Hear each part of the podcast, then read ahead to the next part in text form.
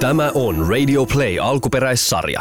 Maikkarin rikostoimittajat Jarkko Sipilä ja Pekka Lehtinen puivat viime vuosikymmenten kuohuttavia rikostapauksia niihin liittyvien äänitteiden kautta.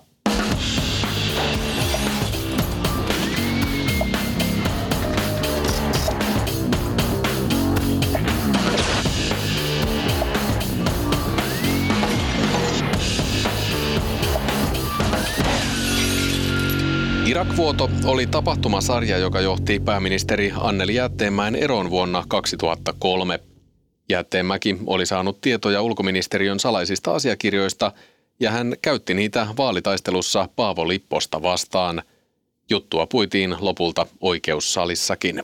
Aika ajoin poliitikkojen toilailut tai tekemiset päätyy oikeussaleihin, mutta aika harvoin ollaan niin syvällä politiikan ytimessä kuin aikanaan jäättemään oikeudenkäynnissä oltiin. No se oli kyllä huikea tapaus, joo, ja, ja, ja johti sitten loppujen lopuksi tosiaan jäättemään ero aika lyhyelläkin aikataululla, mutta tota, toi oli kyllä niin, niin, niin mielenkiintoinen, täynnä draamaa ja jotenkin siinä niin oli kutkuttava, kutkuttava keissi. Se jopa niin kuin ylitti sen, että jos joskus media painaa jotain juttua päälle, niin siitä ihmisiltä saattaa niin kuin, vähän niin kuin mennä maku siihen, mutta tässä, tässä niin kuin, oli pikkasen samanlaista ilmiöstä kyse kuin aikanaan niissä Lahden hiihtodopingeissa, että puhutaanko totta ja kuka tietää, mistä tiedot tulee. Kyllä, ihan klassinen. Oli vuotoa ja kaikkea, oli salaista paperia ja muuta, mutta käydäänpä läpi sitä vähän. Niin tota, mit, miten tämä lähtikään liikkeelle?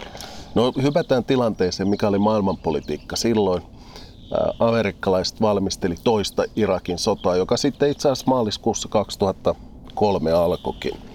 Ja Paavo Lipponen kävi sitten tapaamassa George Bushia. Ja Eli silloinen pääministeri. Juuri näin SDPstä. Ja, ja tota, siitä kirjoitettiin sitten salainen muistio.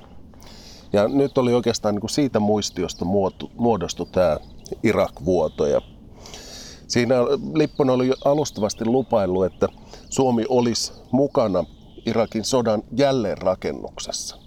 Ja kun tällaista asioista sitten eduskunnassa tuli vihja, niin siellä tietyt kansanedustajat nosti esiin sen, että suhtautuko nyt Suomi niin kuin liian suopeasti amerikkalaisiin uusiin sotahankkeisiin. Ja kun tähän yhdistettiin eduskuntavaalit, niin siinä se soppa oli valmis. jännite oli valmis siinä.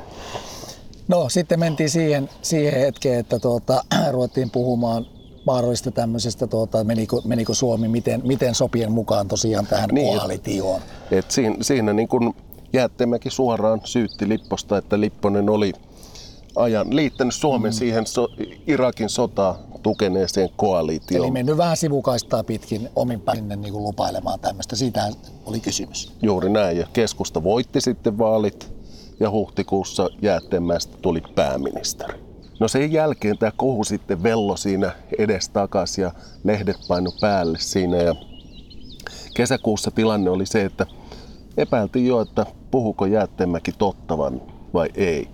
Ja 6. päivä 6. 2003 Maikkarin toimittaja Vesa Kallionpää haastatteli Jäätteenmäkeä ja silloin tuli tämä klassinen puhun niin totta kuin osaan lause. Kuunnellaan se pätkä siitä jutusta. Tämän Irak-jupakan tekijöiden rehellisyyttä on asetettu kyseenalaiseksi. Oletteko puhunut totta tämän jupakan aikana joka käänteessä? Yritän puhua niin totta kuin osaan. Vuotosotku on tuoreelle pääministerille vähintäänkin kiusallinen. Puheetkin ovat olleet osin ristiriitaisia. Oppositiojohtajalla minullakin on mahdollisuus saada erinäisiä asiakirjoja haluan tässäkin korostaa sitä, että en kuulu näiden salaisten asiakirjojen jakeluun, mutta äh, olen tietysti kaksi korva, korvaa omaava ihminen ja pyrin tietysti aktiivisesti saamaan tietoa. Ja tässäkin Jäätteenmäki valehtelee, eli hän oli pitkin kevättä tuossa ja näinä, näinä aikoina juuri antanut ymmärtää, että no kaikenlaisia puheita olen kyllä kuullut, ja, mutta tota, tosiasiahan oli ihan toinen, eli salaisia asiakirjoja oli pyydetty ja niitä oli vuodettu. No seuraava dramaattinen tapahtuma tässä saagassa oli sitten 18. päivä kesäkuuta, kun presidentin neuvonantaja Martti Manninen myönsi julkisuuteen, että hän oli se lähde joka oli näitä tietoja Jäättemäelle antanut.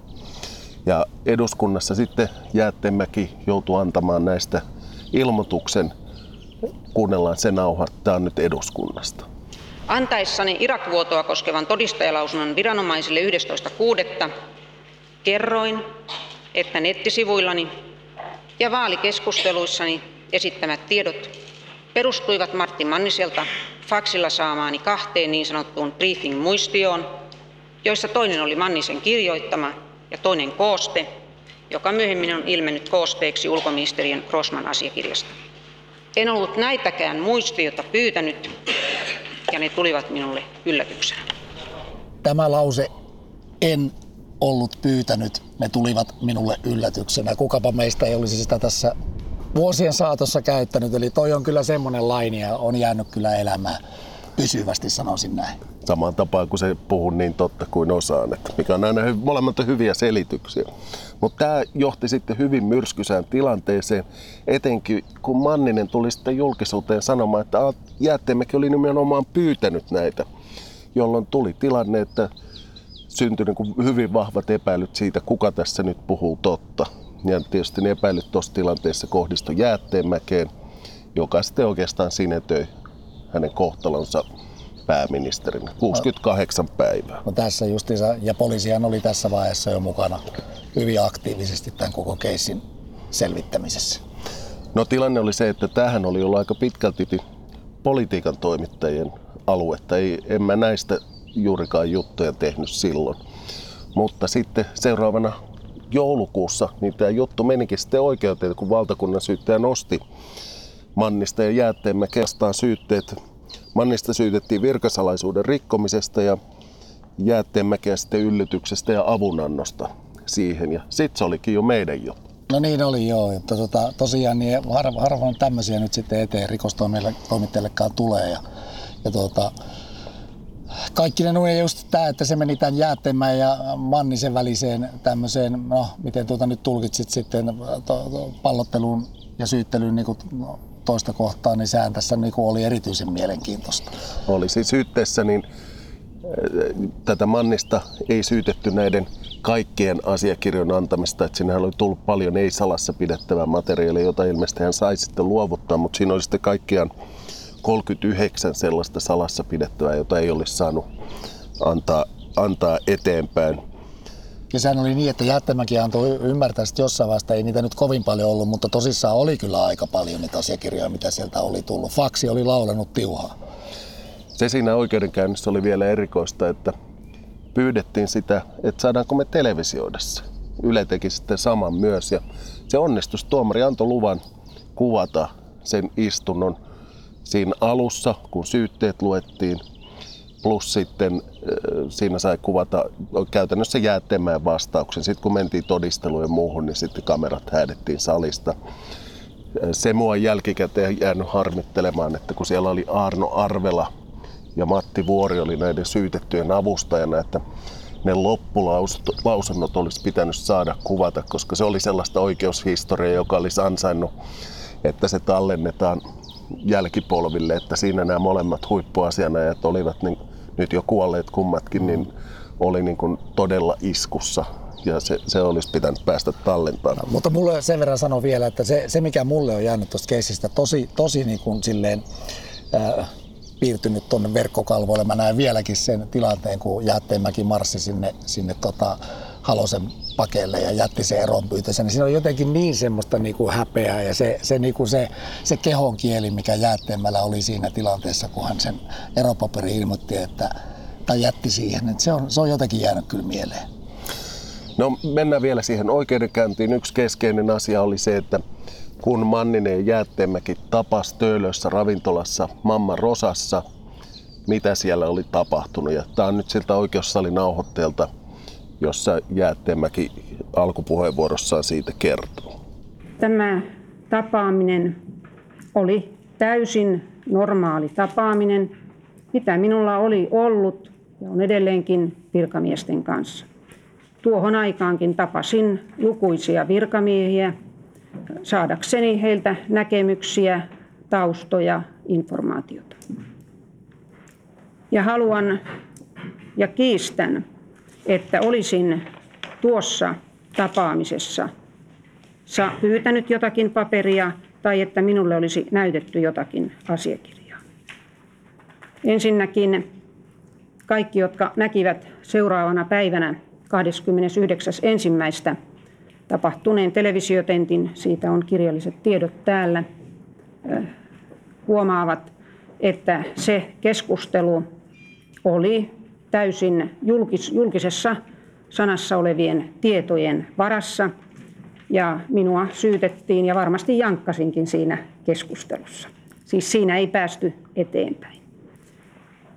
Jos olisin nähnyt Pus Lipposen muistion ensimmäisen sivun, siitä olisi heti voinut tietää, vetää johtopäätöksen, että silloinen pääministeri Lipponen kiitti Pussia nimenomaan Irak-asian yhteydessä.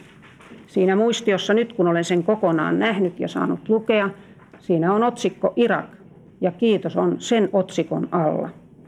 Sitten on jäljempänä tulee terrorismia ja siinä on toinen kiitos. En koskaan pystynyt pääministeri Lipposelle tähän väitteeseen vastaamaan, kun hän totesi, että kiitos koski terrorismia, koska en tiennyt, en tiennyt sitä.